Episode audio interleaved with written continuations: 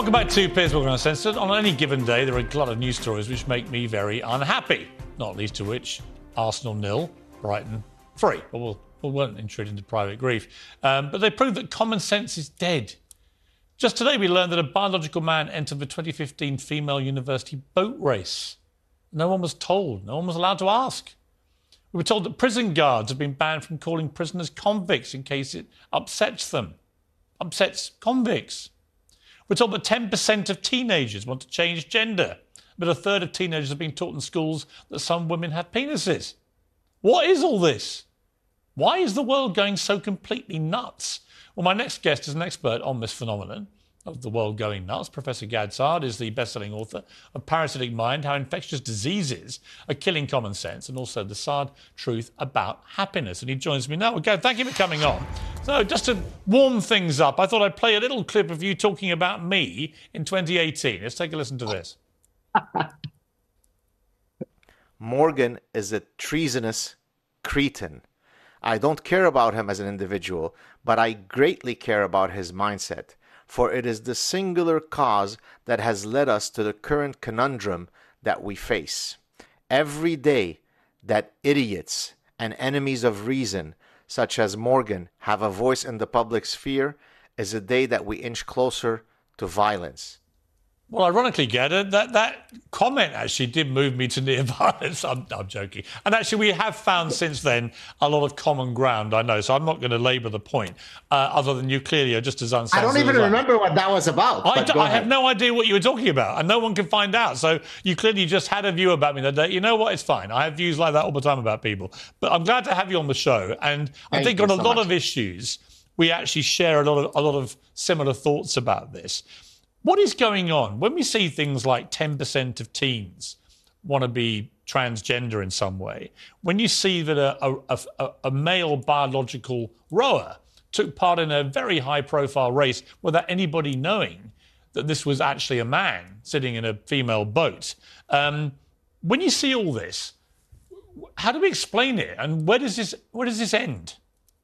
Yeah, so it all well. First, thank you for having me, Piers. Uh, it all stems from, regrettably, I'm saying this as a professor. It all stems from from the university ecosystem. It takes academics and intellectuals to come up with some of the uniquely dumbest ideas and so each of these idea pathogens that I discuss in the book, postmodernism, militant feminism, social constructivism, sort of erase a bit of the edifices of reason that for most of us can, constitutes common sense. So postmodernism, for example, argues that there are no objective truths.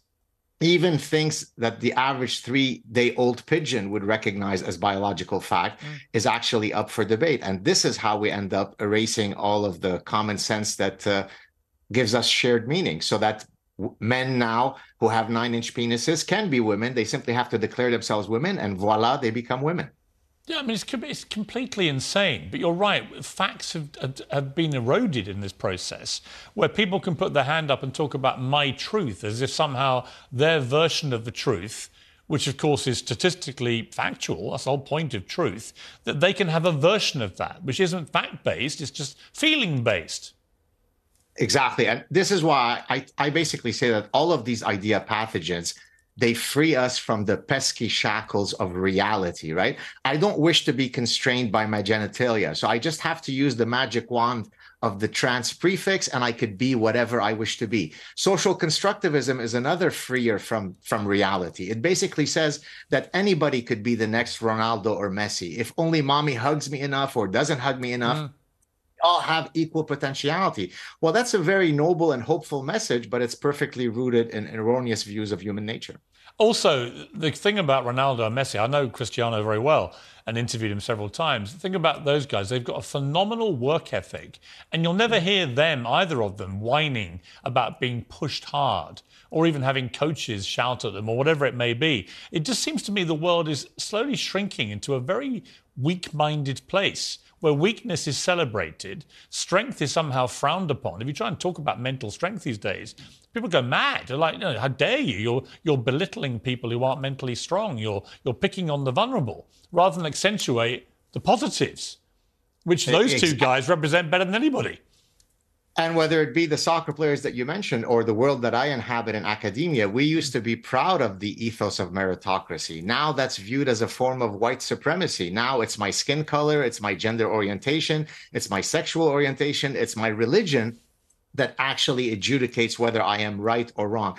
It's grotesque. It's an attack on the most fundamental deontological principles that define the enlightened societies that we all are proud of. And this is why I I'm so irreverent and fighting against all this nonsense. And it's interesting and, the, and, what you said about meritocracy there. There's a move now for the Oscars and the Academy and the way they go about you know putting nominations forward that they have to tick a load of diversity boxes.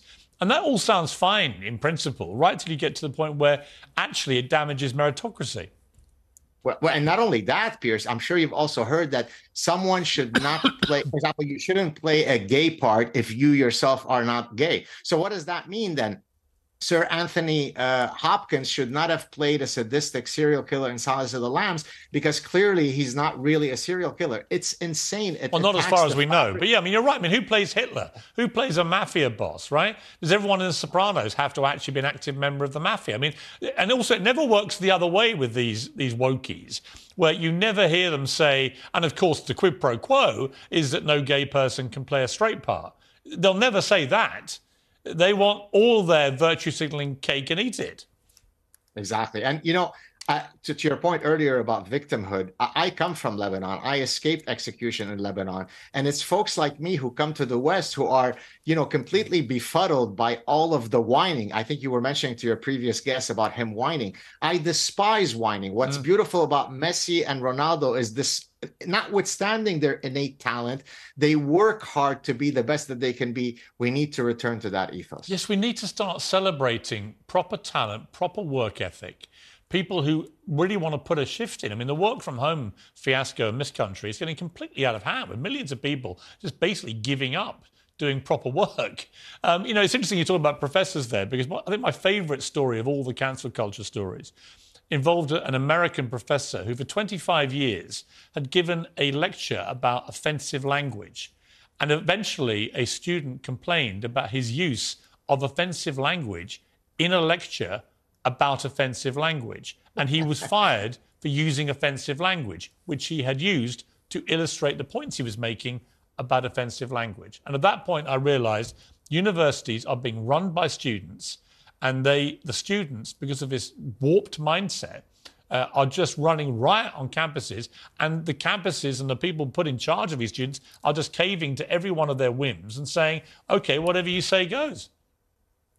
Indeed, and look, I can tell you, I, just past semester, I was teaching an MBA class where I was talking about the evolutionary roots of anorexia nervosa. And in that lecture, I talked about miscarriages. And one student huffed and puffed that I did not provide trigger warnings before mentioning something as, you know, devastatingly sensitive as miscarriages. And this is someone, me, who went through the Lebanese civil war. So imagine how much disdain I feel for such an adult, an MBA student, that he requires me to offer trigger warnings before mentioning a medical reality such as miscarriages. It's unbelievable. Well, I actually need trigger warnings before I find myself in close proximity to one of these woke imbeciles because it actually does bring me out in weals. Uh, Gad, I could talk to you all night about this. I'm glad we've made up and we're friends again. Thank come, you so much. Please come back on uh, on Piers Morgan Uncensored again. I really enjoyed the chat. You're the, you're the best, and my apologies to Arsenal. Next year they'll take it. You know what? I'm not so sure mentally weak. They should have signed Ronaldo when they had the chance back in October. He wanted to come. Anyway, that's another story. Gad, great to talk to you. Thank you very much. You too. Take care.